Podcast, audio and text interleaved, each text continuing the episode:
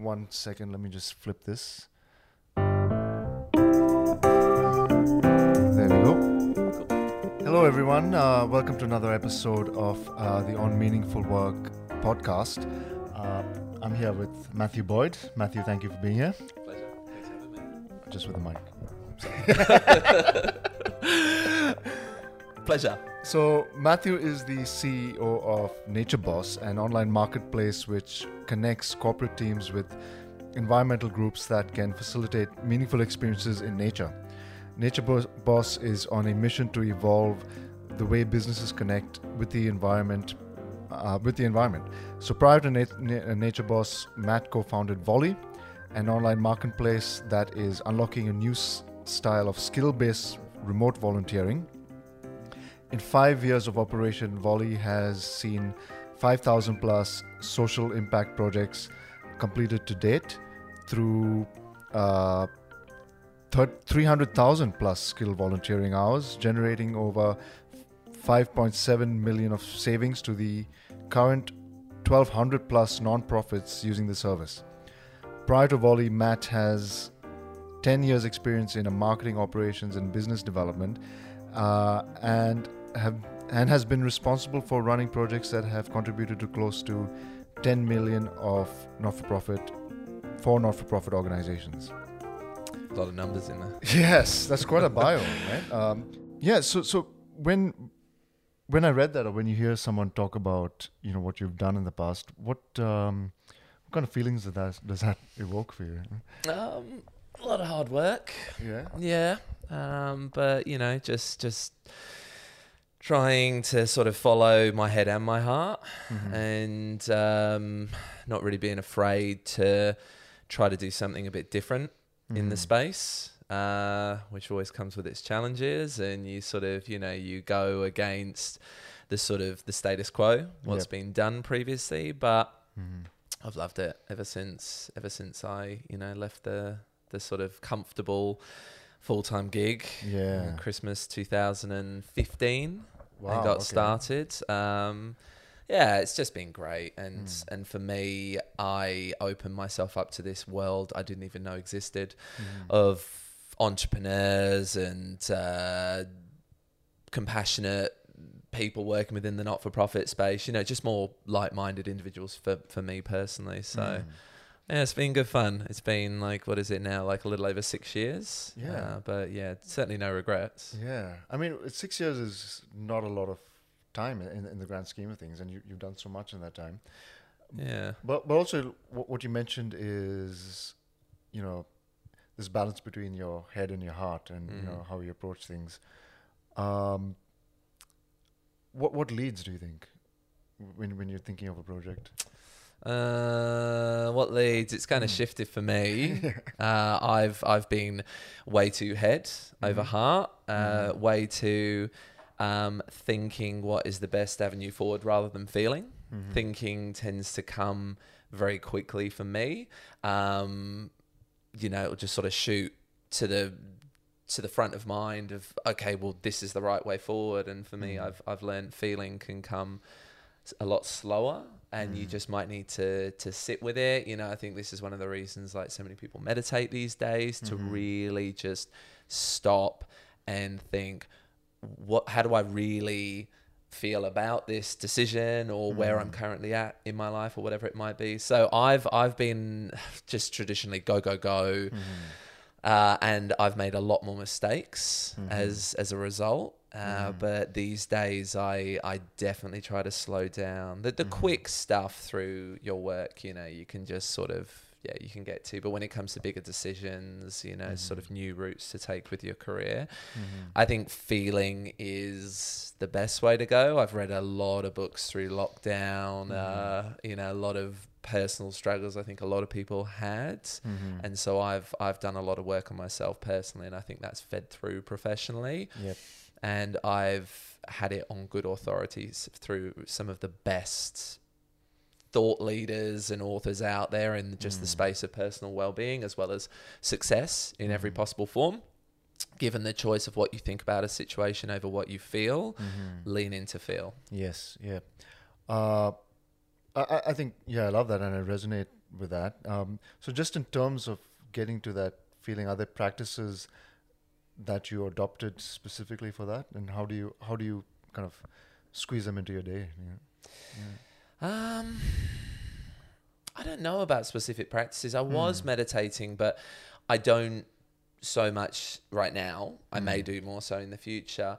I just try. I think it's just about slowing down for me, and Mm. whether whether I'm working or whether I'm walking my dog. So I just trying to be present. Mm-hmm. Um, one of my biggest problems is overthinking. Mm-hmm. So, uh, sort of being present with my thoughts uh, is is good because I can sort of get on top of where I'm at. But Mm. sometimes I just need to like be able to actually switch off as well. Yeah. So Mm. for me, I've got re- a really good balance now Mm-hmm. between work and just life. Fitness, Mm. like exercise, is really really important for me. Like playing sport with friends. Mhm. Um, yeah, just that balance. I just know myself really well now. yeah. Um, and I know that point where my productivity has dropped enough. Even if Mm. it's kind of surprised me, it might be, you know, two o'clock in the afternoon, and I'm Mm. thinking, oh, I'm going to keep pushing through to four o'clock before I go for a run Mm. or whatever. But I'm noticing it's like, well, I'm not feeling right at this point, so I'm actually going to go for that run now or whatever it might be, and then come back. Because I've made the mistake so many times of just pushing through because I said I was going to work till four before I took a break Mhm. but just just not doing that anymore because it just it, it can just throw things out of whack Yeah. Yeah. your stress levels crank up too much you know so i'm just aware of that through again a lot of trial and error Yep. but reading a lot of books and Mm. just knowing myself like i i did so many things the hard way in Mm. 2016 with the, the first year of sort of building Yeah. Vollie so yeah i think i think that's it now just knowing myself without even really realizing what i'm Yeah. doing through the day but just making better decisions for myself because Mhm. from that i think work improves Cool. Okay. So we- we're going to bookmark this and come back to it. But okay I'd like to start with your origin story. Yeah. So, Okay. where are you from? Where were you born? i was born in chalfont st peter Okay. It's a village in England. Um, it's in a county called Buckinghamshire. Buckinghamshire runs from the south up to almost the Midlands around Yep. Birmingham. Mhm. I've met maybe 12 people in as many years here in Australia, in Melbourne, that Mhm. have known uh, Chalfont St. Peter, which has blown my mind. Over, you know, I was doing like um, bar work when I first got to Melbourne, and Mm. uh, actually for a little bit when I first like quit my job and I was getting Vollie off the ground, self funding it Mm. and the conversations I'd have with people across the bar where they're like, "Oh, where are you from?" and I'd say, "Oh, London," Mm. and people would be like, "Where specifically?" and they dig deeper and deeper, and it's just amazing because it's this beautiful. Just typical English village. um, I go back now and I just, you know, you don't appreciate it as much when you're growing up, you know, because it's just the norm. But I go Mm. back now and it's just, yeah, it's it's very pretty and there's there's a lot of those sort of picturesque villages around that way. It's only 45 minutes into central London, you know, by train. It's west of London. West of London's generally just very nice. Yep. So, yeah, that's where I grew up. All right. So, not to go with you know first impressions, but it sounds pretty idyllic, and it sounds like a pretty sweet place to grow up. Yeah, was- it was. I, and I had a good childhood. Yeah. You know, it was rural. Mm.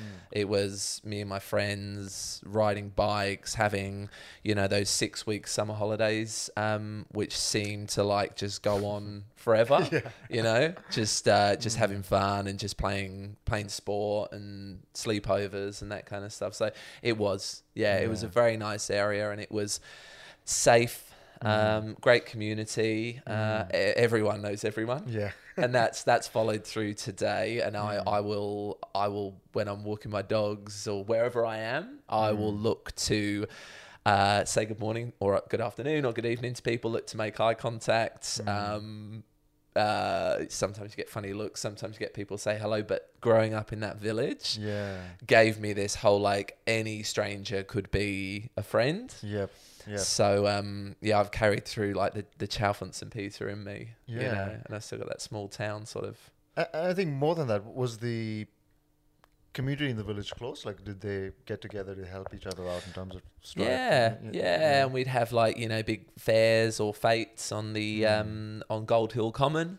Yeah. Uh, you know, there was Chalfont St Peter First School, which I went to, Mm. Chalfont St Peter Middle School, which I went to, Chalfont Community College, the high school, Mm. uh, which I went to. So, so yeah, you just grew up Mm. with people, and I've got a tiny family, Mhm. um, but I've got there are certain families that you know were just very close. So it was my family, and it was the Carters and the Churches and the Mm. And a few others, and so the kids grew up together. So I go back, and I've got you know unofficial, not technically biological, but people I consider brothers and sisters. Yeah, that's amazing. Um, what, what what were you like in school? Did you enjoy school? Yeah, I did. I was Mm. sort of middle of the road. Um, Yeah. I I struggled with dyslexia, Mhm. um, which was I think diagnosed or picked up, whatever you'd refer it to, Mm. by a teacher maybe when I was in middle school. Okay. So I went to Yeah. middle school when I was 8 Mhm. uh, and I think in the initial years there, all of a sudden I noticed myself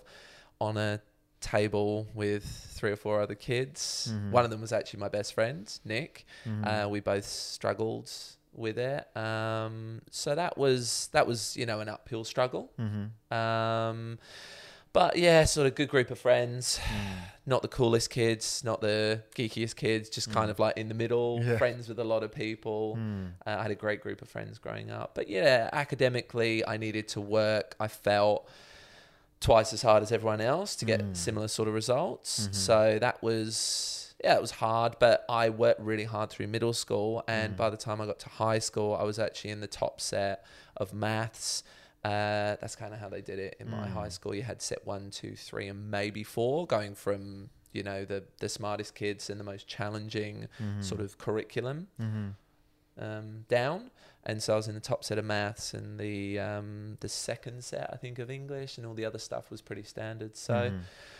but yeah, I've always had to work very hard Yeah. to get what I felt was like where the majority of other people are. So, Yeah, a- and g- given that given that situation, what were there subjects in school that you gravitated to that you feel that you didn't have to work as hard as? that I didn't have to work as hard. Yeah, or Um, or, well, or, always, that, or that you just enjoyed more than others. or- always loved PE. yeah, always yeah. loved sport. I've always loved Mm. sport, watching and and playing. Um, in high school, I loved geography, Okay. which makes a lot of sense now with my Yeah. love for nature Yeah. and starting more and more businesses and Mm. running more and more projects in nature. So that Mhm. always intrigued me, like volcanoes and how lakes evolve and uh, Mm. yeah, all of that sort of stuff was really really interesting. Mhm. Um, I did not do so well with languages. Mhm. I've always struggled. Like did French for so many years and can still, you know, can't even string a sentence together. Mm-hmm. uh, English I liked. I like, you know, the sort of ability to be creative and um, creative writing and and that sort of stuff. Mm. Um, I'm trying to think what else. So maths was okay. Mm. You know. Um, yeah, that'd be that'd be Mm. the main sort of ones. Yeah. Cool. Uh, how about outside of school? Was did anything? Were you passionate about anything? Or did anything you know blow your mind that you thought this is freaking awesome? Yeah. I nothing that really comes to mind. Like and Mm. I, I'm someone that really struggled to find my path like in Mm, life. You know, mm. there are those people who know what they want to be professionally Yep. from a pretty early age. Mm. And I did not have that. Yeah. Uh, I only think now I'm really finding the space that I want to be in through like Mm. figuring it out myself and starting my own projects. But I was just sort of cruising along, didn't really know what to do with my career, so thought I should be in business, studied marketing because I thought, well, that's you can be creative in marketing, and Mhm. I, I consider myself a, a creative person. I'm a dreamer. Mhm. Um, yeah, so I was always very imaginative and um, off in my own world. Mm. Uh, Uh, yeah. and I suppose, like, for me, with me, for example, and this is a little bit embarrassing, but when I was a kid, I was like this huge Elvis fan. Okay.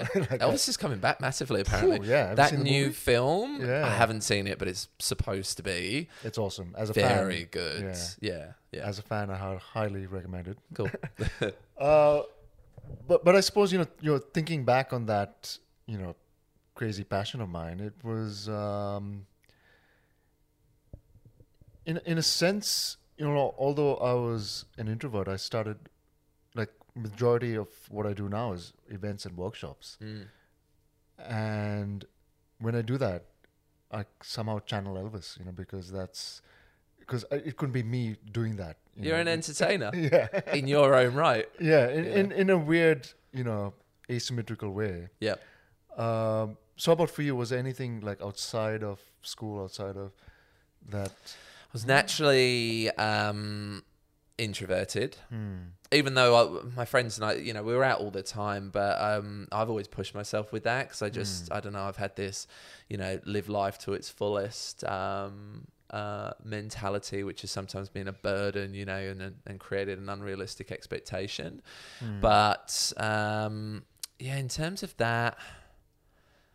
Nothing, nothing really, Hmm. um, nothing really came to mind. I was just a sort of, you know, average kid, great group of friends. Hmm. We love to do stuff together. As I said, like sport, out, being outdoors was was always really important to me. Mhm. Um, but no, no, Hmm. not really. Um, no, That's right. Um, I'm trying. what was there? Trying to put myself in the mindset of me when I was, you know, however old, Yeah. like you know, eight. ten-year-old Matt. Yeah. oh God. Yeah, I've I've done that with my psychologist at times, addressing past uh, good, bad, and ugly kind of stuff from life. But yeah, it's it's interesting. It's interesting to put yourself in in that space, and you know, yeah. Hmm. And so, coming to uni, then you, you said you you picked marketing. yeah. What what drove that decision? Was Oh, I just had I So- wasn't given yeah. enough guidance. Yeah, yeah, you know, high school. My high school was it was a bit rough when I went there. Um, there was before like so last year of middle school they did this thing where first years of high school wrote letters to last years of middle school okay. to give them a bit of a, a feeling of what to expect. Hmm. And so the chow, I shouldn't be naming it, it's terrible, but I think it's it's improved a lot. Um, Yeah, yeah. And I, I did have overall like a really great experience there. But Hmm. because in England you had, um, so you've got the, what was, uh, for me, it was the 12 plus, and then I think it became the 11 plus, where you basically took this test, and if you passed, you could go into the better schools, the grammar schools, and so on. Not necessarily like private schools that you need to pay for, but it just meant because academically and you know from a IQ intelligence perspective, you were able to go to hmm. those ones.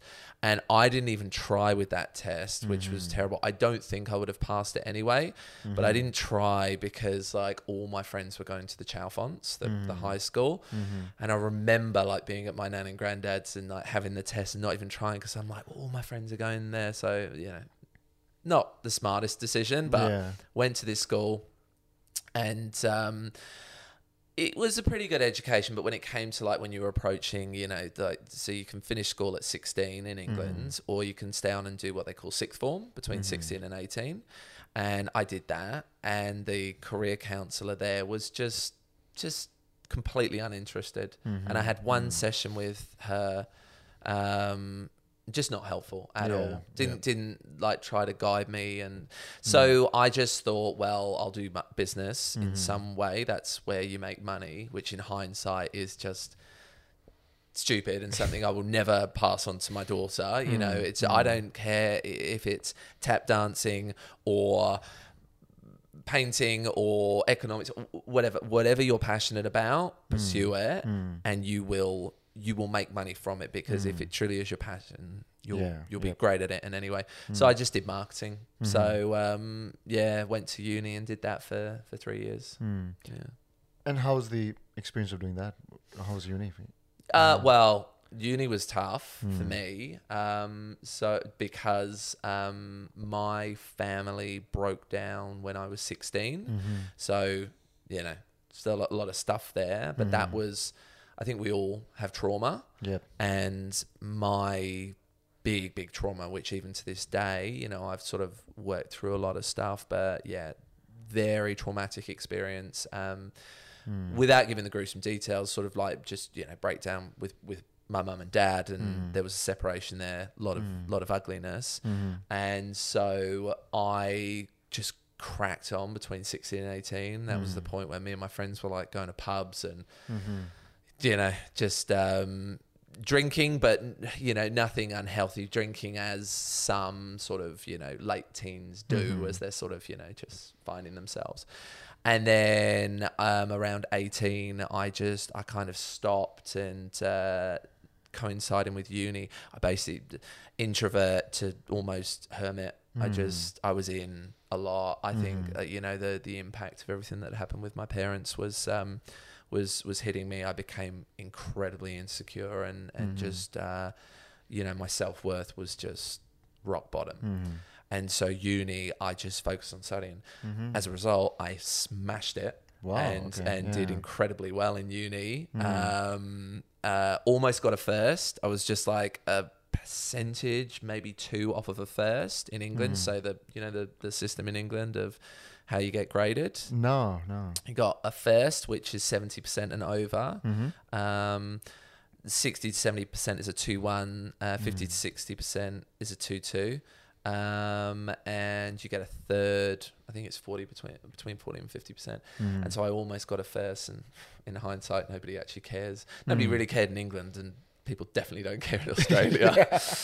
but uni for me was just Mm. um, it was a it was a it was a tough time. But I I just yeah I just focused on my studies, so I Mhm. didn't really get the uni experience. Mm. Um, I started to come out of my shell again after university. Mm-hmm. Um, yeah, when I was from around 22, because I did uni at 18 and then I needed to defer for a year just because it was pretty tough. And then yeah.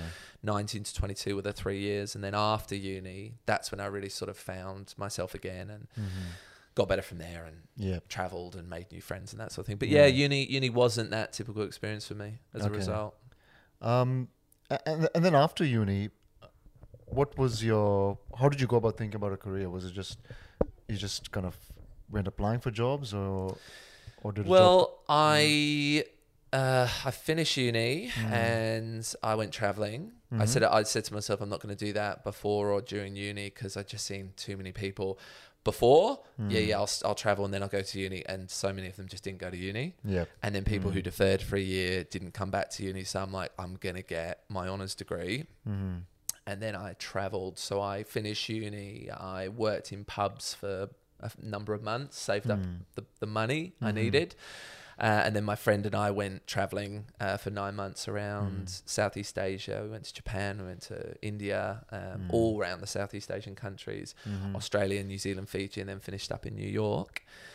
And the Wow. plan was to go back and get a job in London and Mm. finally start my career. Uh, Mm. and I got back to London and it just wasn't for me. Mm. There's just too many people, uh, too much of a rat race. Mm-hmm.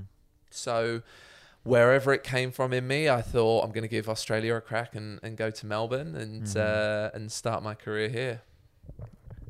Wow. So, what what was it about Melbourne that I'm not sure. um, the Austra- weather? Yeah. yeah, yeah. Which you know, compared to England, is absolutely fantastic. Mm. But you know, Melbourne gets a lot of stick from from other parts of the country for being cold. But this is Yeah. nothing compared to England. Mm. Aust- but Melbourne for me, I, I don't know. I came here when I was 12 with Hmm. my family. Yep. Uh, yeah, around about that age, and and was Mm. just blown away by this country. Mhm. And then I, when I was traveling, I came back for that second time, and Australia just really resonated with me. Mhm. Uh, Melbourne, I it was on a sort of gut instinct, and it proved to be right. You know, it just it's so Mm. well suited to where I grew up in England. It's a lot more European. You know, there's there's huge yeah. like Greek, Italian populations. A lot Mm. lot of English here as well, and Mm. it's got that sort of big town, less so than the sort of city, Yeah, you know, yeah. feel to it, which I think sort of is it, it's Mm. it's true to today, to this day. And so yeah, I got here, and within two weeks, I arrived Mm. in February, so middle of summer, and I just uh, I fell in love with it within two weeks. I'm like, this is where I'm going to live. This is where I want to stay. Uh, so w- when you were twelve, like what what blew your mind about Melbourne, Australia. right? Oh, as a kid, like Australia, it's so big. Like the, the the the variety of sort of um, climate and uh, you know deserts and and uh, beautiful beaches. The weather was incredible because we came around like December, like you know Christmas time.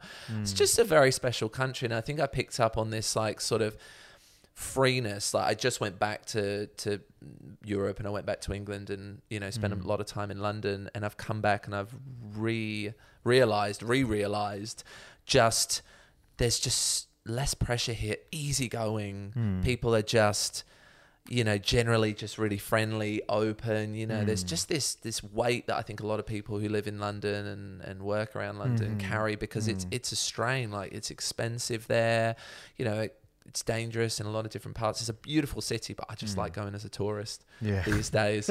I just felt that just spending a week or so like just in and out of london mostly like in london. I was just like and then i came back here and i was just like oh it just it just feels easier. So i think i picked up on that as a kid and you know carried it through to to now. Yeah, i- i- isn't that funny? So I, I'm originally from Mumbai. Like that's where I was born and brought up. right. Busy Uh, city. Yeah, it's, uh, and it's I've been in Melbourne, you know, 22 years now, right. And like you know, just like you said, you know, every time I go back to Mumbai, it's like I'm a tourist in my yeah in my home city. Yeah. it's like Melbourne is. I, I think it took a while, but I've reached the point where Melbourne is now feeling like home. In, Me in too. yeah yeah, me too um how old are you uh, 42. 42 i'm 38 i think for a long time i just felt like you know london was always there. And you know when i'd watch the olympics i was conflicted because i'm like you know obviously all the coverage is the aussies Yeah. and you know everyone's going for the green and gold. But Hmm. you know my um my ties are obviously you know i want to see great britain do really well which they've actually done pretty well at the most recent, recent olympics. But it's only more recently that i truly feel that you know I've just um I could I suppose I can be both hmm. but I've I I've just truly got this appreciation now. Have had for a long time but that just how much this country has given to me. Yeah, yeah. and hmm. so I just yeah just and and there's this friendly competition between you know England and Australia or Great Britain and Australia anyway. So it's almost like hmm. you have to pick a side whether it's the Olympics or the cricket or the rugby or whatever so yeah I've just truly like relaxed into that I think it's just come with age you know Also, I don't know if you know Paul Graham. He's the founder of you know Y Combinator, which is I know Y Combinator yeah. Yeah. I wasn't sure who the founder was but but he's also kind of like this you know Silicon Valley oracle. Like he writes these essays which are deeply philosophical, and you know, uh, but he wrote this one about cities and what a city whispers to you. mm, Like he says, if you go to New York, the city whispers, you know, make money. Like Mm. that's where you need to be to be in New York. yeah Like Los Angeles, the city whispers, be famous. mm-hmm. That's what you know you need to be in Los Angeles. Yeah. And I was thinking about that with regard to Melbourne. Like, what what is Melbourne whispering to me? Ah. And the answer I came up with is, you know, to be yourself. yeah I love that yeah Yeah. I think I think that's right. I think like, uh, and I think it's true generally across Australia. Hmm. I think that authenticity. I was Yeah. listening to um, podcast just uh, this morning, and they were talking about um, tall poppy syndrome in Mm. Australia. Uh, also, the case in England. They were Mm. they were looking at the UK and the cynicism in the Mm. UK, Mm. which makes for great comedy. Yeah.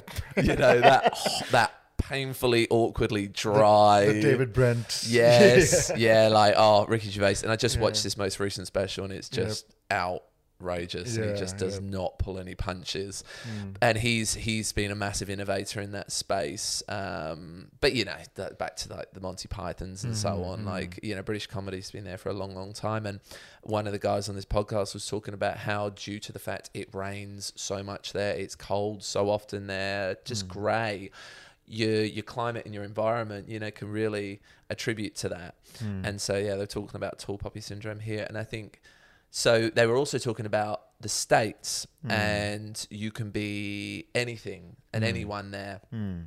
and there's a lot more enthusiasm and optimism that will sort of surround you when you've got a business idea or you've you've you- you're starting to make it as an actor or whatever it is, which I think is great and admirable. But I think like the tall poppy syndrome that's here, and it it keeps us humble, and I think with that comes that or, or maintains that authenticity as well. Yeah, yeah, yeah. I didn't think about that that way. I, I think also, say with the US, you know, it's yeah, you can.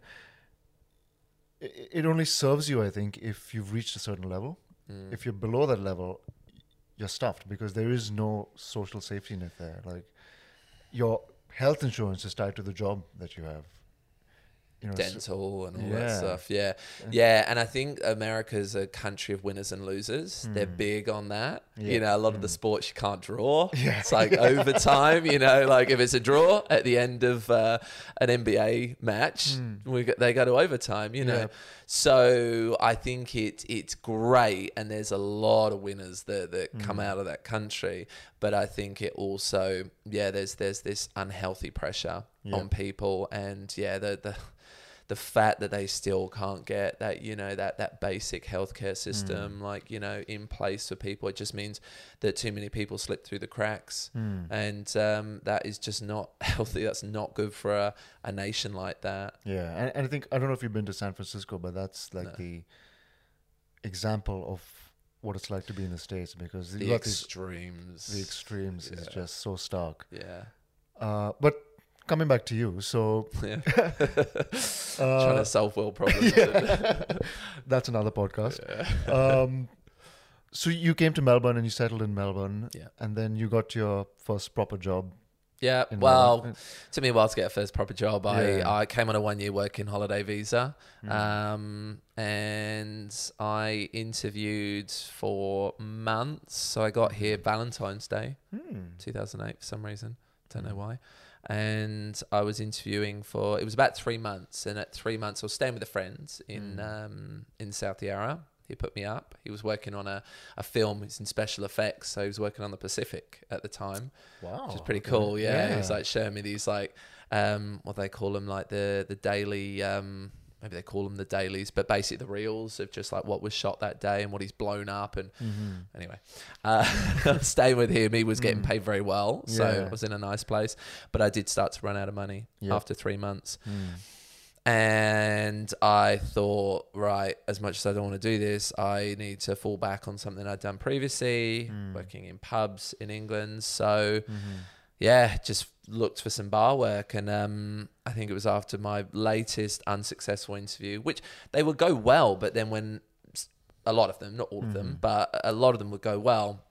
And at the point where they would say, um, "Great, okay, this is looking really positive. So, what's your visa situation?" and my heart would sink because I'm on a one year working holiday visa. They need to sponsor me. So all of a sudden they're thinking like, "Oh, we're gonna spend another six to ten grand on this Yeah, person." That's a tough situation. Yeah, and I just, I, it just failed every Hmm. single time, and so I thought, well, I, I don't know what I'm gonna do, but I need, I need money, so Hmm. I decided to walk from um, the convention center of South Bank up to the arts center. A lot Hmm. of bars around there. And I thought that's a great space to work, great view of the city, and that. Uh, and so I walked from one end to the other in Hmm. my suit. I'd like come from my latest failed interview. It was a very Hmm. expensive suit. I spent far more money than I should have.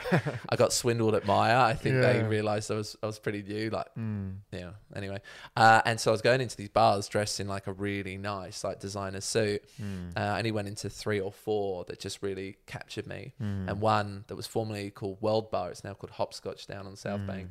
I walked in, and um, one of the women there, like, first of all, looked me up and down, you know, because I did have resumes on me. Hmm. Oh, actually, no, I didn't. And she looked me up and down when I said, "Oh, I'm I'm after a job here." Hmm. It's very sort of businessy around South Bank. So she's like, "What is going on with Yeah. this suited, business-looking guy?" Yeah. And she was like, okay. And she got the manager, and the manager said, like, have you got a CV? And I said, no, I don't. Kind of deflated in my voice, but like still like, you know, wanted Hmm. to fight for this because I was just like back was against the wall. And uh, I just said, I've got a lot of experience. Just give me a shot, give me a Hmm. trial. I'll, you know, I'll prove, you know, that I'm I'm good at this. Got a call that night. Uh, started the next day or so. Wow. Okay. Yeah, and just started working behind this bar. Um, very quickly got promoted to supervisor, and before I knew it, I was running the bar, part of a about six person management team. This was like a three four hundred capacity venue, big mm-hmm. big venue. Mm. At one point, it was the second highest generating uh, hospitality venue in Melbourne mm-hmm. after Transport in Fed Square. Mm-hmm. And yeah, I just worked there, and it was a lot of fun. Mm. First year was incredible. Uh, second year I was a little bit over it, and third year I was just like, oh my god, I need mm. I need something you know, a little bit different. But that's what I did for the first few years before I sort of you know took that that So- next step and got out of it. Why, why do you think, like, even in the bar, why do you think you progress so quickly? I got a good work ethic. Yeah. Yeah, I get it from my dad's, um, both my parents, but particularly my dad. Like my dad's Mm. very hardworking. I get my energy, my hunger for life, um, yeah, from my dad. Like he was very, very hardworking. So I see a job as a job. My first job was being a paper boy. Yeah. I delivered those newspapers to the best of my ability. So I've, I've never slacked off in a job. And so I got in there, took it incredibly seriously. A lot of people, there's great people who work in hospitality, but we all come across those people in a cafe or a bar. Well, you just know, we're just thinking to ourselves, you don't want to be here. Yeah. You know? Yeah. And I was just like, That's in any job, really. You know. Yeah, yeah, true, yeah. true. Mm. Yeah. But I just, I worked very hard and Mm. yeah, just sort of progressed Yep.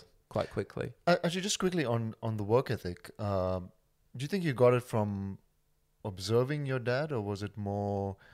Do you think it's genetic somehow? Uh, not sure. I think I think uh, well, genetics I think definitely play a part. You know, good yeah. and bad. You can you can take stuff from your parents. Yep. Uh, but yeah, I witnessed it. My dad was um he was he was a role model of mine, like a, a big role model of mine. Um and he also like he kind of put it on us as well, you know, if we were if we were going for a walk, we were gonna like power through that hike or whatever and in terms of school like he was he was on it and um yeah just that that sort of i think healthy amount but like that pressure to come on like let's go Yeah. so What did he bit do? of all three i'd say Sure. Yeah. What did he do for for living? he was a policeman Yeah. uh, my both my parents were police officers and that's Mm-hmm. how they met and then he got headhunted by a big bank uh, as a fraud investigator Wow. yeah, Yeah. and kept progressing and uh, yeah ended up making a lot of money Yeah. um, we we had a lovely first home that I can remember Lilac Cottage and then we moved into this beautiful home like big big home um, so yeah, and that sort of added to just how lovely my childhood was but yeah he was very successful um, yeah Yeah. Um, and so so after three years at the bar, mm. what what was you thinking then? Like, how did you? Well I needed to get sponsored Yeah. So uh, they did sponsor me. Uh, If I wasn't going to get sponsored, I, I didn't want to do the farm work first of all, and but I if I had to, I would have done. Uh, but I did get sponsored um, early enough before that. But I was up against it because the last bar manager they had sponsored, who was also English, bailed. So uh, Uh, they were just burnt mm, out. They, they, they, they'd been burnt from it and they didn't want to do it again. Yeah. And so they had like it all set up and they, there are however many spots that a company can sponsor, you know, mm. of their staff. Like, I don't know if it's per year or whatever, but they had it all set up, but they just said, mm. no, we're not doing this again. Yeah. So I had to like really prove my worth there. Mm-hmm. And I remember the night when I sat down with one of the owners because I'd said it to him and he, you know, I'd really pitched myself to him. Hmm. And initially I got like a no, but then I saw sort of a bit of an opening. So I continued to push. And he hmm. said, We'll sit down and have a beer one night. Hmm. And weeks and weeks and weeks went by. And then one like cold winter, I think it was a Monday or Tuesday evening because it was mm. quiet. And I was just behind the bar, just, you know, doing my thing. Mm. And then the guy comes over and he's like, right, let's have this conversation. And he caught me completely off guard. Because for the first few weeks, I was like, every time I saw him, I'm like, he's going to say something. And he mm, didn't. And then he, and I was tired. And I was just, I remember just thinking to myself, like, I won't swear. I was just about to swear, but uh, I was just like, swear. can I? Yeah. okay. I was just like, shit, this is it. Like, this is the moment. Like, this is, this is like, you know, to this could be the difference hmm. because I had hmm. it in my head. It probably wouldn't have been this dramatic, but I had said to myself 20 times, my life will never be as good if I go back to England as it could be hmm. here in Australia. I just thought there's so much opportunity here. And I just was so sure of that. And then everyone's different, you know, but for me, I think that would have rung true that going back to England, it wasn't quite where I wanted to live. Mm-hmm. So yeah, I just remember that walk like around the bar to go and sit down with him. And I just somehow pulled it off. We had a beer as well, which didn't help because that just hmm. kind of threw me off my game a little bit, and I just I, I wasn't so on the on the ball. Hmm. And whatever I said, I, I think I was just saying like, you know, I will not let you down. You know, I will be the hardest working person here. Blah, blah, blah. Hmm. Went on and on, and um, his words were like, okay, well, you know, um, if you're putting your hand up, I'll never forget him saying that. And I physically put my hand up and said, I am. And he's like, all right, let's go for it then. We'll, we'll progress, you know, the, the application and that. And I just came away and I was just, I was just buzzing and Wow. yeah. And so from there, I was kind of tied to them for, for a few years. Yep. Um, quite rightly. Mm-hmm. Um, and as I sort of said, the first year was just amazing because I'm like, I'm sponsored, Mm. I'm having so much fun. Um, it was just the best. Yeah. Second year was so so, and third year I just I'd I'd sort of hit the ceiling of what I could learn there, and the hours were always really intense. And you lost all your your you know major holidays, work Christmas Day and everything. So yeah, towards the end I was like fully fully over it, but I just had to keep going Yep. until yeah Mm. I could get sponsored. So uh, uh, sorry, until I could hit the point where I could apply for PR. Mm. Um, and then wh- while you're working at the bar, um, was like outside of what you were doing. i think would you would you look back on that now and think like that really helped me in what I'm doing? Um, yeah, I think so. I think like working in the bar would have added, yeah, um, a fair bit to to what I was doing. Um, I'm not really sure what. I mean, I just continued to work hard. Uh, It gave me time to like figure out what it was that I really wanted to do. Um, I made great friends from it, like socially, you know, that sort of thing was really, really positive. So I'm not sure in terms of career. I just think career there w- there would have been some things that came out of that. Um, But you know, more so it was about staying in this country and being able to, you know, start to set myself up. I never knew. I wasn't sure what I was going to be doing with my career. Um, I thought I'd just naturally fall into marketing, which I did for a number of years. But yeah, whereas people sort of roadmap, you know, and plan out, okay, well, this is how it's going to go. I sort of stumbled my way through, and it was a bit of trial and error. So, so what, what what what was the the stumble after the? uh, so I left that the bar. There was this new energy drink company that was launching. So they were FMCG, fast moving consumer good company, which is you know chocolate bars, energy drinks, Mm. anything you buy in a um, servo. And uh, there was an opening for the state marketing, sales and marketing manager for for this company, new uh, called. Uh, the company was called Calidris 28. The product was 28 Black. Mm-hmm. Um, amazing product. It was an energy drink, natural, made with acai berries, so like a mm. superfood, like you know, really popular in Brazil. Mm-hmm. Tasted amazing, mm. mixed really well with alcohol or just on its own. Mm. Um, so put myself forward for that. Hmm. Uh, went through a bunch of interviews and ultimately was successful and was like, great, I can uh, I can quit my job, hmm. you know, in the bar and and you know move into what I thought as a you know proper job, hmm. which I don't think is fair on the hospitality industry because as long as you're passionate, no matter what you're passionate about, you know, Yeah. do it. But I wasn't passionate about that anymore, so moved into for me what felt more like a proper job. Around what year was this? Uh, to so I arrived in 2008. Uh, it was 2011, I Yeah. think. Mm-hmm. Yeah. Would it have been? Yeah, around Hmm. then. Yeah, 2010, 2011. So maybe fast forwarding a little bit. So let, so where were you in around 2014? 2014, Hmm. I had so I did the energy drink job Mm-hmm. uh, for a bit, and then I worked in an ad agency for a short time, Mm-hmm. one of the biggies.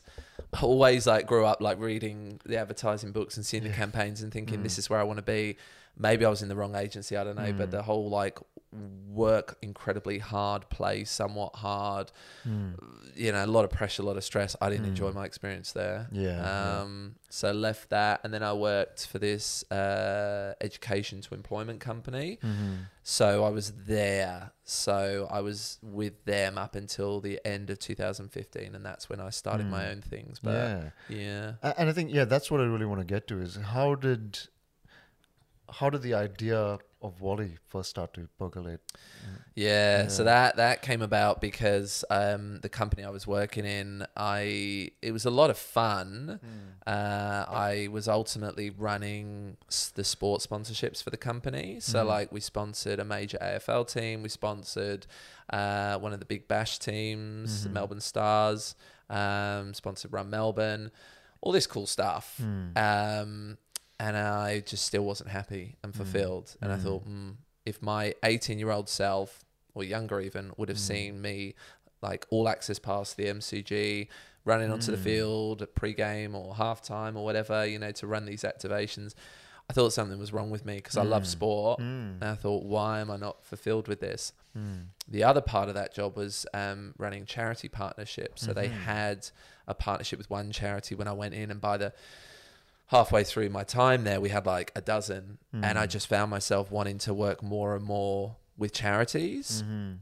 because I'd worked when I'd worked in ad a- the ad agency. We had a Mm. big one of the big car manufacturers as a client, Mhm. and you know their objectives of like wanting to uh, just sell more cars ultimately. Mm. I didn't care. I'm like, Mhm. you're already such a wealthy company. You already sell so many cars. So I don't care about helping you sell more cars. Yeah, yeah. And to be honest, it was kind of the same with the energy drink because I thought, and they had an iced tea and an iced coffee as well. But I'm just like, who cares? Yeah. It's just, yeah. okay, so I help this brand sell Mm. more. It's like people will be a little bit more perked up and Mm. didn't care. Mm. I did care about the sports sponsorships. I enjoyed it, but when I started working with charities and I understood their KPIs are Mm. people's lives or Mm. helping animals or protecting the environment, I was just like, this is the real stuff. Mhm. And then from that, I started to volunteer myself, and I realized how much of a an impact that had on me Mhm. and that just turned my world upside down. Mm. And when I started like with these two dogs who might be popping in and out of the, Mm. the video here, Charlie and Grace, um, going to the Mm. Royal Children's Hospital with these two fluffy cavoodle teddy Mm. bears and seeing kids and visiting kids in wards uh, Mm. and seeing their days being brightened up, but then also just you know just just realizing just some of these kids were never going to leave the hospital and they barely had a life and it just it just shook my world and I was Mm. just it's just like okay i didn't care previously and now i know i just can't do it anymore Mm. um you know and the, the the job was good it was comfortable Mm. like the energy drink job was great because i got like company car fuel card all that sort of Mm. stuff but i don't care Mhm. about those perks Mm. i i realized through that that i just i wanted to do stuff with my career that that made a positive difference and so I then, through the volunteering experience, while still in my last company that I worked Mm. for, I um, I realised it could be a real pain in the ass to volunteer. You know, Mm. when applying and just just the you know I'm putting my hand up to give my time free of Mm. charge and you know share my skills if possible. And I came up against all these brick walls, and so that lived experience Mhm. made me think, okay, maybe there could be something here because most of the people I was working with really talented lawyers and marketing Mhm. professionals and HR and accountants and so on and so on, sales guys. Mm. People were seeing me volunteer and saying to themselves, or that, sorry, not saying to themselves, saying to me, "Oh, uh, how do I get started in volunteering?" And I thought. Mm. Uh, there could be something here because when I was volunteering, I was typically the youngest person by at least 10, maybe 20 years. Mhm. Okay. Mm, Yeah, Yeah. mainly women Yep. because women are just kinder, con- compassionate, wonderful people. Mm. Uh, and I just thought we got to get some like younger people supporting Mm. these charities, and that Mm. ultimately was what the idea for Vollie was. And I Mm. I researched for months and months, sort of in Mm. between while working at this gig. And I thought I had enough. Like end of 2015, Mm. um, quit my job and pursue you Wow. know this this first business you know pretty naively not thinking through a lot of stuff but i think you know that was Yeah. ultimately a blessing because if I would have known everything that would have been entailed, then perhaps I wouldn't have done it, but I probably Mm. still would have done. That's amazing. But but also, so while you were, I suppose, researching volunteering and what that would be like, did anything surprising come up in that phase about? Lots of stuff like less than one in three Aussies volunteer. Hmm. The vast majority of people want to. Um, Gen Y, uh, Gen Z was less it's sort of in the workplace at the time, but Gen Y particularly are just like really not volunteering. Hmm. Um, yeah, it's just a lot of problems with the space. Yeah. Just um, that that I thought this platform could could combat. Um, I just thought it's got to be quicker. It's got to be easier because uh, and then I started going to events like big charity conferences, big volunteering, national volunteering conferences, and they were talking about the biggest problems being um, they can't engage the the younger generations. Um, The industry wasn't really embracing technology, not very innovative, incredibly slow moving, and that just that just made me sad because I thought, well, if you guys were able to you know, solve some of those issues, then you'd be able to address and support the causes that you stand up for so much better. Whether it was, mm. you know, the Lost Dogs Home or the Royal Children's mm-hmm, Hospital or mm. Greenpeace or whoever. So it just made me really sad that the industry was so slow moving and just mm-hmm. just lacked the the support that it needed. So I thought. And there's so many donations platforms out there, and I thought, well, rather than throw money at the problem, what if people just threw their skills, which ultimately is really valuable, Yep. um, and you know, given the generation which is kind of carried through to today, we we don't have as much to spend, like you know, struggling to get into the housing market and so on. Constantly hitting this generation up for more money, more money. Hmm. Why not just you know share the the skills that you already have? Yep. So the other question is: so you you're working for the advertising company, you're helping helping car companies sell more cars, etc. And you said that you weren't really, you know, you didn't really care that much No. about about that aspect. But then you volunteered at the Royals Royal Children's Royal, Hospital. Royal Children's Hospital, yeah. and you felt something there. Mm. Uh, I was wondering, like, while you were working in advertising, Here comes oh, Grace. Hello, Mrs. Interloper. Yeah, one of the cavoodles. Um, while did you realize that you weren't, you didn't really care while you were doing the job, or did the experience at the Royal Children's Hospital make that more acute? Uh, good question. Um, I was waking up every morning with my job and thinking again something was wrong with me because everyone in the company seemed to be happy. It was like you know, a big company, free coffee and you know, great cafe on site and lots of perks like that. But I just thought something was wrong with me. Hmm. I knew I just couldn't even conjure the energy or enthusiasm to talk to my friends at the weekend about how my hmm. week was. Mm-hmm. Um, when I when that question was asked, I was just like, oh, "You go, you, you talk about your week." So hmm. that increasingly, I think with any job, like starting a new job, even if it's not one you're passionate about, it's still mm. very exciting and, you mm. know, it's a new mm. office environment. And so you can get caught up in those sorts of, you know, sort of, I don't know, whatever you call it, like dopamine hits or whatever. So it can feel really exciting. But once again, with this job around the six month mark, once I, once I become pretty proficient and got a feel for all of it, I was just like, yeah, I'm not enjoying it. And then when I started to do these vol- this volunteering, I, I realized, okay, well, it's because the, the, the I'm not in the right space in terms of like where mm. my work is going, what it's attributing to. Mm-hmm. So yeah, it was a bit of both. I I knew I was not happy, but w- mm. that lived experience, and this is why my um, advice to anyone who's been thinking about volunteering for however long, mm. just do it, and don't think, oh, I've got to get it right first time. You because I had many experiences where I'm like, well, this feels like a bit of a waste of a Sunday or a Thursday evening or whatever. But you just you you just learn, Yeah, you know, and that yeah. lived experience helps you sort of find your way through the dark sometimes. Uh, and then when you thought of starting Vollie, uh, this was this was your first entrepreneurial venture, and it was also a a tech a tech product. Yep. and it is a tech product. Yeah. Um, so how did you go about? I think firstly thinking of the idea, then thinking what's needed, and then going about you know building that? Yeah. Well, to this day, and I follow a similar process, but just do it a lot more efficiently. uh, I I started with the problem, Hmm. uh, and then looked to validate uh, the the problem. Can Can you artic- articulate the problem?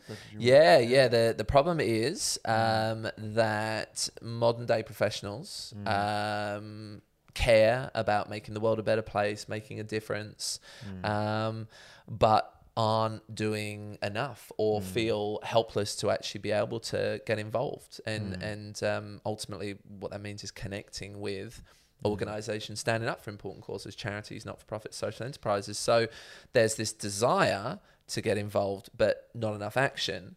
And on the charity side, they desperately need these people to to progress their organizations forward and, and support their causes more effectively.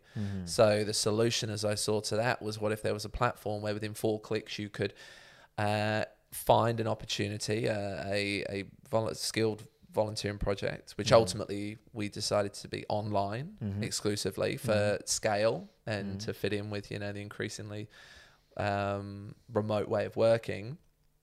Uh, and uh, you know you just select what you're good at and what you care about and opportunities mm. pop up. It doesn't need to be complex. You don't shouldn't be sent forms and forms to fill out from the mm. charities. Mm. But they have like working with children checks and police checks and so on. So the platform because it's all remote and the the skilled volunteer isn't coming into contact with the um with the charity or non-profit then it just made everything so much easier. Yep. So, did you have do you have a did you have a background in technology? Could you? Nope, nope. there was so much I didn't know. Yeah. I'd learned a lot through working in corporates, like mm. you know, just um, working with legal teams and managing budgets, and obviously mm. marketing was pretty well down. Yep. But there was there was so much to learn. Like you know, I didn't even know what a CEO technically needed to do within an mm. organization when you're a when you're a startup entrepreneur with a team of you know next to none. There's just two of us. Um, you do everything. Who, who's the other person involved? Uh, Tanya Dontis. So um, yeah, so we, we founded the company together. Uh, so I had the original idea. Uh, Tanya very quickly started adding value to it, and um, yeah, we just kind of.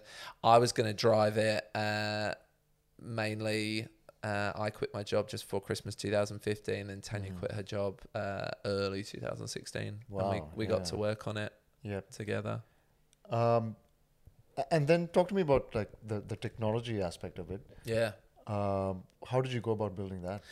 Yeah, and something that you said previously as well around like um, I think it was generally just how I went about it, but um, I just had a lot of conversations through like the market validation, and I now try to prove businesses wrong and the idea wrong before I proceed. I was I wasn't doing that with Vollie. Vollie was like my little baby, and I I was validating the market, but I was leaning into, you know, come on, it's got to work, which is not what I do now. Yeah. Um, but I just had I bought a lot of people coffees, and I just caught up and I just picked people's brain, um, leaders within the charity space, um, friends who could be the the supposed volunteers, tech people, because I was so unaware of like you know even to this day I can't write a line of code to save my mm. life, but mm. I I know the process mm-hmm. From start to finish and uh, and I didn't have any of that at the time. So again I was just speaking to a lot of tech people um, confused a lot of the time slowly figured it out. But through 2016 um, I just started with the essentials and I got a good lawyer and a good accountant got the business established. That is so important. Those two. yeah. yeah. keep you out of trouble Yep. Yeah. Uh, and then I just got to work and I, you know, very quickly, I mean, you got to think about so much. You got to think about, you know, what, what's, what's the, what's the, the how we're going to make money, forecasting and, and all that sort of stuff. But the tech naturally had to come very quickly. Yep. So, um, I met with a bunch of digital agencies uh, and just yeah, ultimately landed on the guys. Um, they're called Yump. They're in uh, they're in Melbourne. Um, just loved them. They offered a discount. They really believed in the fact that we wanted to support the charity sector. So again, it was a lot of trial and error, a lot of hours speaking to a lot of people and just refining what it was that we were going to build. Uh, and you, you mentioned like you bought a lot of coffees. Yeah. Um, how receptive were people initially? Like, how did you go about you know asking pe- asking people out really. Yeah, people were great. From like, you know, just your everyday worker at whatever business to like some pretty high profile people. Like, you know, some of the the the, the poster men and women of the social enterprise space and, you know, CEOs of uh you know, investment companies and so on. Mm. Yeah, like and that taught me that, you know, a bit of ego stroking, you know, just like I'm just looking for your feedback because it's it's interesting because it's changed around now and you know, these days I'm getting more of the the reach outs and you know, could we mm. could we get your advice on this or that and I do. Mm. And so it's just sort of like this reciprocal process. Yeah. But yeah, I was surprised how many people were willing to. You just, you know, I was really accommodating, work around your schedule, meet somewhere convenient. But yeah, and I think there's a lot to be said about Melbourne's, you know, positive influence there. For sure. Because I don't yeah. think that would be anywhere near as possible in London. People Yeah. are too busy. Uh, some would be just making crazy amounts of money. So again, that sort of small town Melbourne um, vibe. Here's the other one. Here's, here's cavoodle number two, Charlie. yeah, so um, yeah, I was surprised, but it was really helpful, really helpful to, to buy a lot of those coffees and uh, yeah, just just feel my way through the dark. Yeah, and I think I really resonate with that because also when I started approaching people, I could really the first emails I sent out, I could feel like the stomach acids churning in me, you know, because it was so nerve wracking. Uh, but you're right in, in in that I think with Melbourne, I think people can sense your genuineness if you are being genuine, and they're usually very very responsive. Yeah. Yeah. Oh, so much can be said about authenticity. Yeah. But you also just need to relax into it, and there's nothing wrong with with like the following up. Yeah, you know, it doesn't mean that people hate you if they haven't responded. A lot of people are just really busy, Yes. and um, yeah, just relax into it. And that, as you say, just be genuine. I mean, God, in the early stages, I cringed when I think like I was getting everyone to sign NDAs because I thought Hmm. everyone was going to steal my business idea, and it's just like nobody cares. yeah. but I, I thought I just had this like you know um holy grail of of an idea um and so I was so scared and that I see you know first time entrepreneurs like fall for that all the time it's a very normal thing you know you're just like someone's going to steal my idea Yeah. just relax with that stuff I think also one thing that brought me a lot of peace of mind. I can't remember who said it, but it's uh, you know don't attribute to malice what could be just laziness or busyness. yeah So Yeah. if, if someone doesn't respond, it doesn't mean that they hate you or No. it's No. just you know. people are busy yeah, Yeah. Oh, I went to my spam or whatever mm, Yeah, and I'm I'm naturally I'm a very sensitive person, like Mm. to the point where I sometimes wonder how I can even function. Yeah. You know, just very sensitive. And so sales, which you Mm. just have to live and breathe as an entrepreneur, Mm. unless you're in a luxurious position where you can hire Mm. somebody to run that for you. But I've just the hard way become as good as I am right now. I think I'm pretty good, you know, Yeah. with like whether it's B2C or enterprise sales. Like I certainly understood like the tips Mm. and also the the perseverance and resilience Mm. that's required. But yeah, just like it was a roller coaster in the early Mm. stages because I'd be in the high of something going well, and then oh, this person from this big company didn't respond to me, and it's been Mm. two or three days, and you just you just learn to develop a thick skin, Mm. you know, for Yeah. that kind of stuff. Mm. And so while you were working on on Vollie and all of this, like while while you were trying to, you know, find product market fit or whatever that might be, how are you supporting yourself? Did you save some money? Or? I did, Yeah. uh, but I was working in bars and then clubs yeah. at the weekend, so Mm. it was it was a crazy time. yeah. between 2016 and 2019 i think Mm. i worked uh, so monday to friday on Vollie Mhm. uh, friday night and saturday night in some of melbourne's busiest bars and clubs Mhm.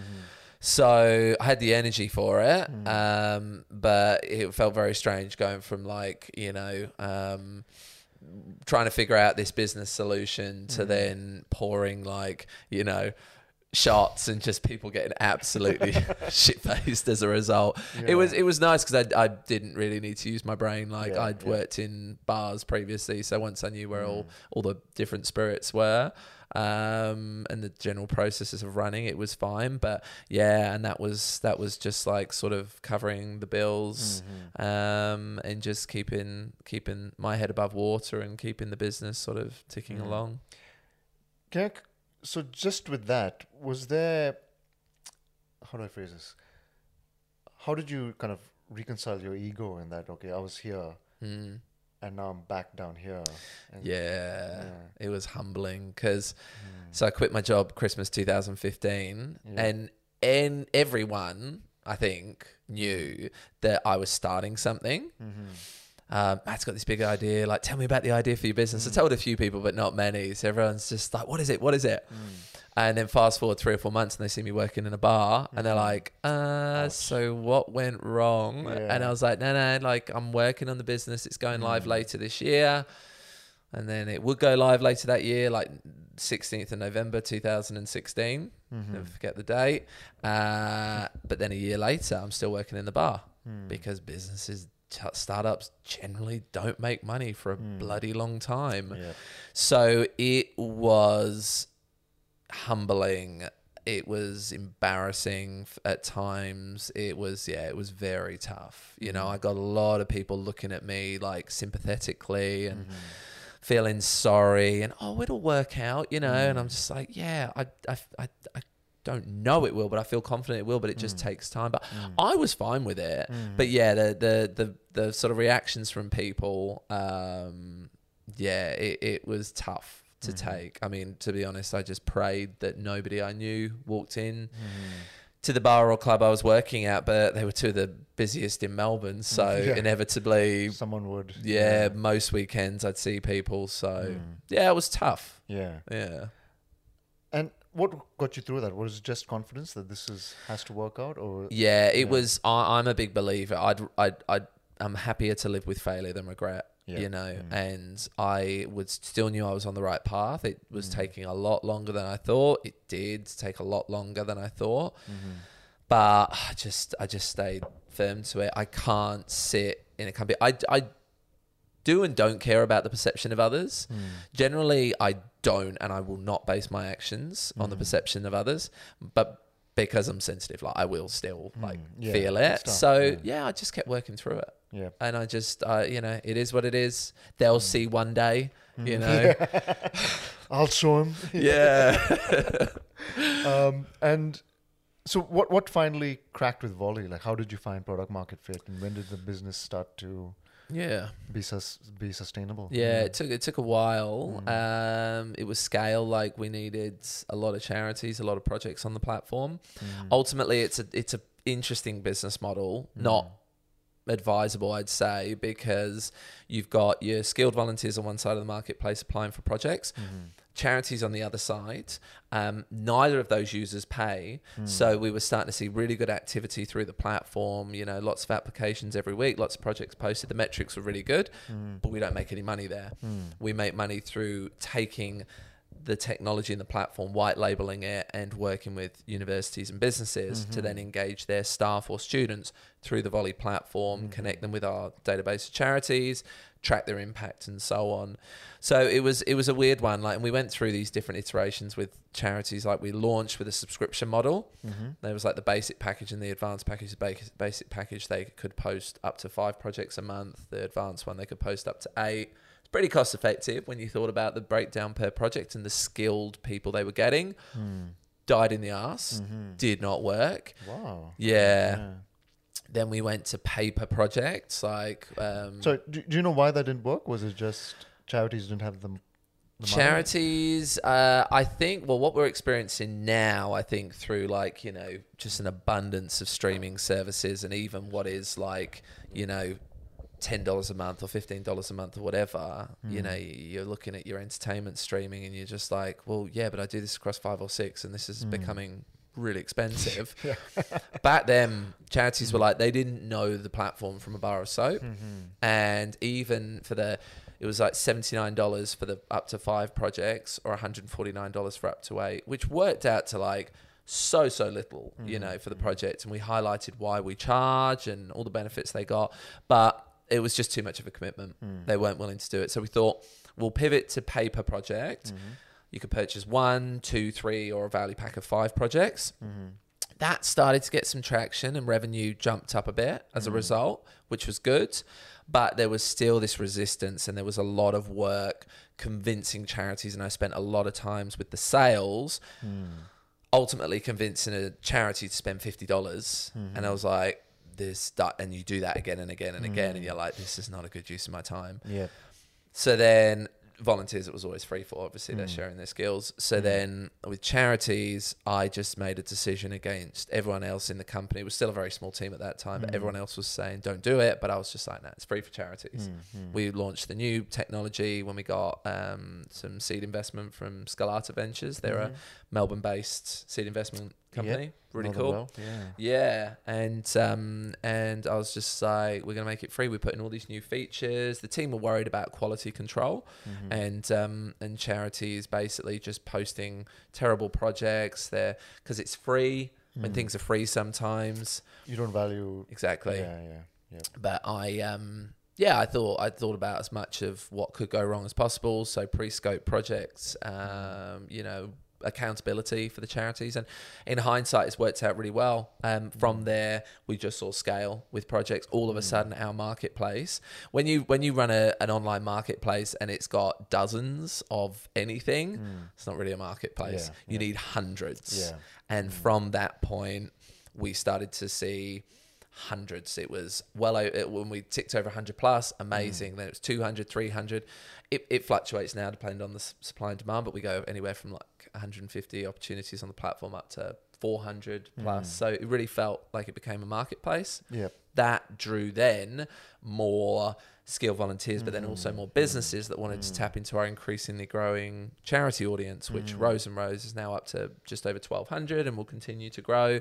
So that was that was a, a big sort of uh, uh, catalyst. That was a bit of a turning point um, when we made that free. Enterprise sales then spending this time looking to secure, you know, five figure deals, um, partnerships with corporates and universities. That helped the business go to the next level, and all of a sudden we started to make, you know, pretty decent money. Hmm. And how is it today? How's Today, Yeah. It's been interesting. Like um, with Vollie, we were going well up until the uh, lockdowns Mm-hmm. because our university partnerships were growing really strongly. Mm. Because for universities, students could work on these projects. It was work experience for them, which students Mm. need as much as they need oxygen. Um, and it was with purpose driven organizations, charities, Mm. non-profits, and social enterprises. So that was growing really well.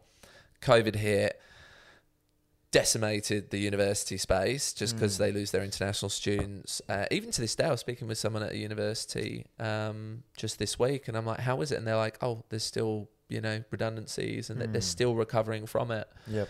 Which is really really sad. Mm. So that hurt us big Mm. time. We we got a lot of government support, JobKeeper, and grants and that sort of stuff, which kept us afloat. But to be honest, since then, um, both myself and Tanya have embarked on new ventures. Mhm. Um, Tanya's launching uh, a uh, business again, socially driven, called Amazing Change. Mhm.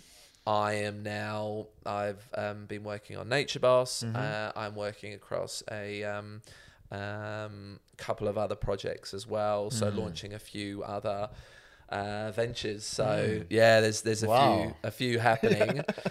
Vollie has um, been surviving with limited um, attention, and I mean Mm. really limited attention from us. And we've been amazed by that, Tanya and Mm. I, that it's just continued, like just checking in with the metrics. Mhm. We haven't I haven't been able to pay as much of attention to to the the enterprise revenue Mm. model, but the marketplace continues to exist. Mm. Ticks along really nicely. You know, lots of applications every week, lots of projects posted, and we're actually um, we're in the process of an exit Mm. now Wow. with Vollie, which is something I have never done before, and it's like the final challenge. Yep. You know, I've been through like the early stages, the trying to ramp it up, the growth, the maintaining of that, and looking to build revenue and yeah, we, we've got some we've got some good early interest. We've got a long way to go and lots of information to provide to a few of these interested parties. But yeah, looking at an exit with Vollie, which would round it off really nicely. And um, I said to Tanya, and I was saying to some friends and family the other night,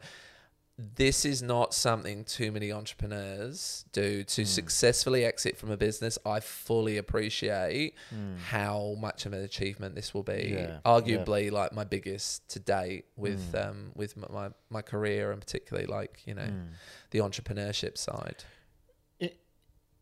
In what sense is that a big achievement? Is it more the more that the personal value that you, you've seen something grow up, like your baby has grown up and now is left leaving the home, or is it something else? It- It's um, building something from nothing.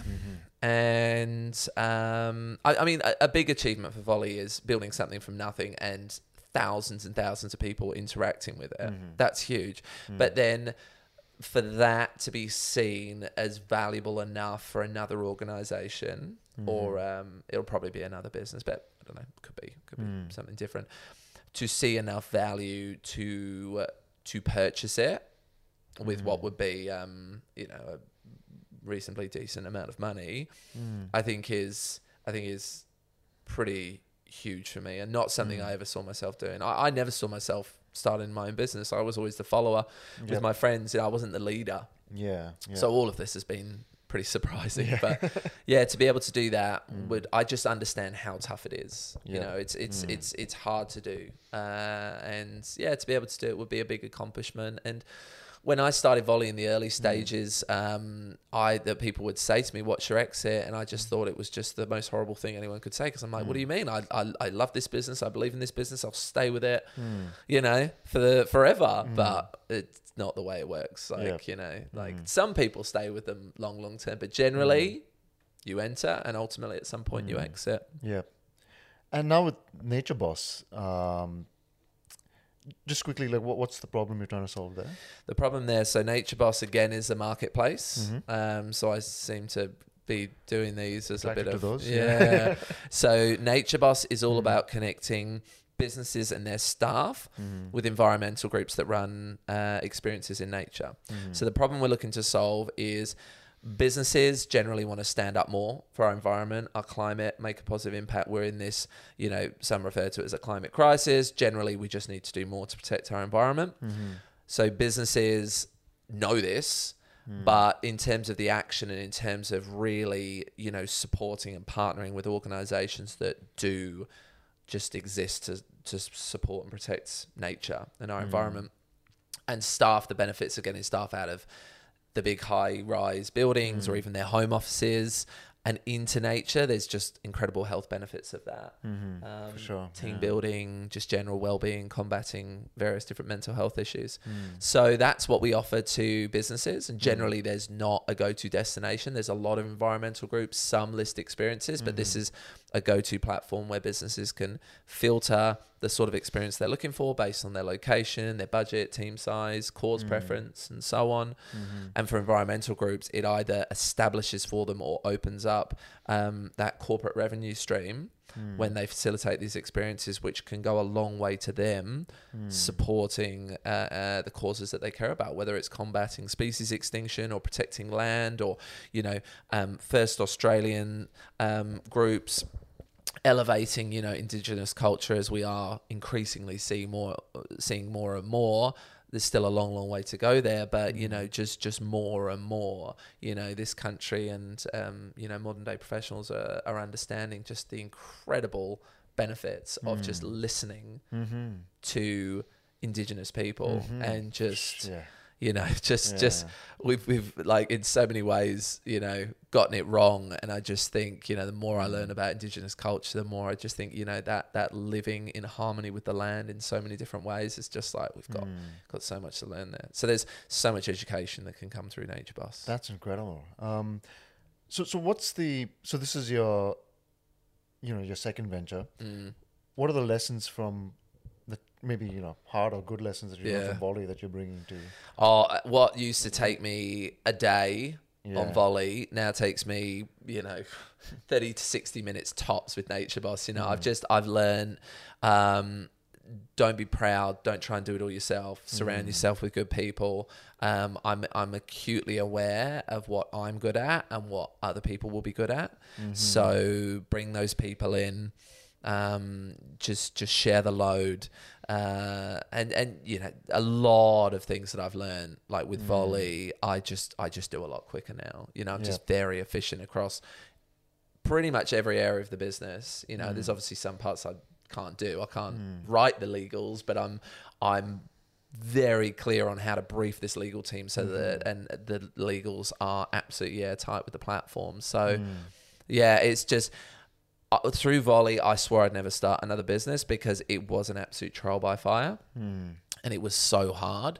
Um, but if Vollie was a ten out of ten for just difficulty and how much it almost killed me, Nature Boss is a four Yeah. five wow. tops. Yep. So and it's just been easier and it's it's um it's a venture that's being funded by Odonata. They're an environmental group and so um they've paid me through the process to develop the platform, Oh, like build the business. Yeah.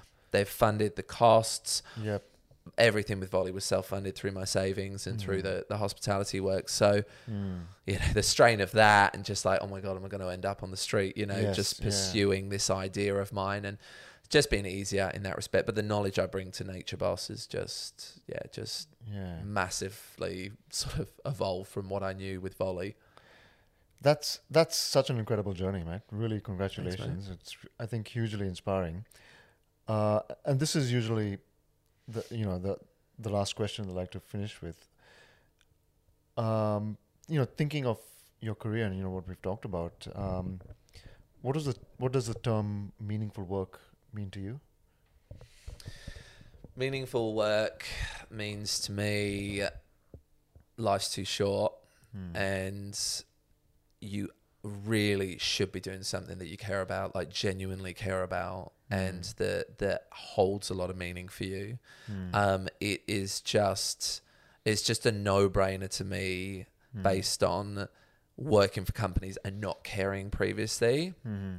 it come it talks to me about health Mm-hmm. you know we you've got to be aware of the fact if we're compromising ourselves whether it's our integrity or our stress levels are higher than they should be like you know all those invisible illnesses potentially even diseases down the long mm. term from just not diseases might sound extreme but uh, essentially if you aren't working a job you really care about if it's soul destroying to you if it's mm. so bad that it just kind of eats away at you then mm. it's it's a really like dangerous place to be in. Like if you're happy with what you do great. Uh, if you're content that's fine but the sort of the pinnacle of that is like that meaningful work. Mm-hmm. And and to do something that you really care about the outcome of Mm-hmm. i just think is is huge. And that's what i've had since 2016 It's mm-hmm. been so hard and so stressful at times but mm. even when it's been hell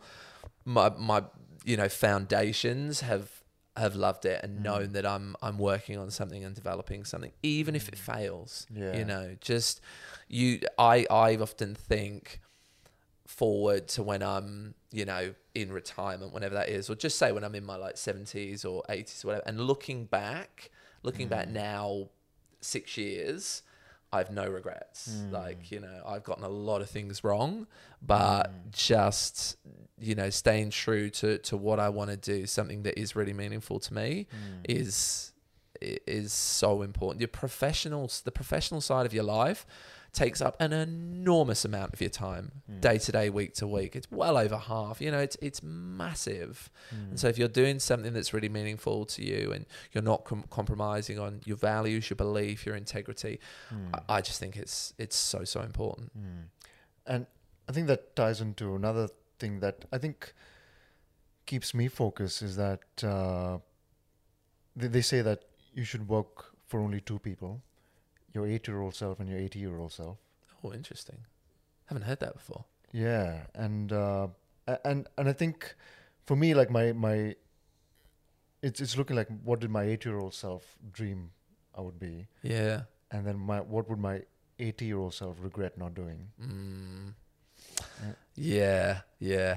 I, I, I often reflect on the 80 year olds, Hmm. and as I said earlier, uh, better to live with, with failure than regret. Hmm. So, uh, you know, using the whole regret thing as a, as a big driver for me. Hmm. Um, but the eight year old self is interesting. As I was saying earlier, I had no idea what I Hmm. Wanted to be through first school, middle school, high school. Hmm. Uh, at one point, I wanted to be a policeman just because that's what my mum and dad did. Hmm. Um, but I think it also comes back to what we were talking about at the start around just like, you know, feeling your way through rather than and, and thinking less. Hmm. Because if you just sort of stop and, and just sort of feel like where am I at? Am I am I happy with what I'm doing? Like I Mm. think it will guide you in the right way more often than not. Um, yeah. A lot of entrepreneurs just create a shell, create a persona. I'm so guilty of it. Hmm. Um, with Vollie, you know, I created this alter ego, the person that was out there on stage, Hmm. running events, you know. But yeah, it wasn't as authentic to the true, Hmm. to my true self. Yeah, it really surprised me to hear you say that you're an introvert because I always saw you as this Yeah, I know. guy who was out there. I know. It surprises a lot of people. I just, I Mm. was exhausted by the end of it. And the big telltale sign for me as well, I might run a really successful event. Everything's gone well. We've done a bit Mm. of packing up in the evening. I'm driving home and I'm not feeling happy. I'm not feeling content. I don't feel like I've accomplished, which was terrible and probably unfair Mm. on myself.